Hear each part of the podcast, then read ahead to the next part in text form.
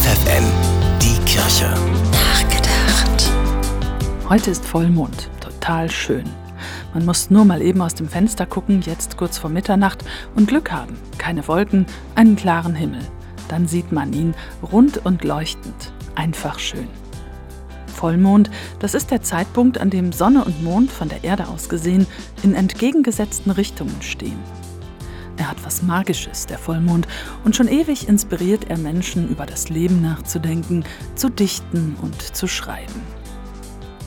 Jeder ist ein Mond und hat eine dunkle Seite, die er niemandem zeigt, hat der amerikanische Schriftsteller Mark Twain einmal gesagt. Da hatte der heilige Franz von Assisi schon lange die helle, uns zugewandte Seite in den Blick genommen.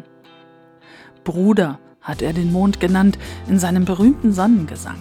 Im Jahr 1225 hat er ihn getextet, fast blind war er da schon und schwer krank, aber immer noch voller Gottvertrauen. Es war ein Lobgesang an Gott, an, wie Franziskus glaubte, seinen Schöpfer. Gelobt seist du mit allen Wesen, die du geschaffen hast, hat er gedichtet. Gelobt seist du durch Bruder Mond und die Sterne. Durch dich funkeln sie am Himmelsbogen und leuchten köstlich und schön. Ruth Baerbohm, FFN Kirchenredaktion.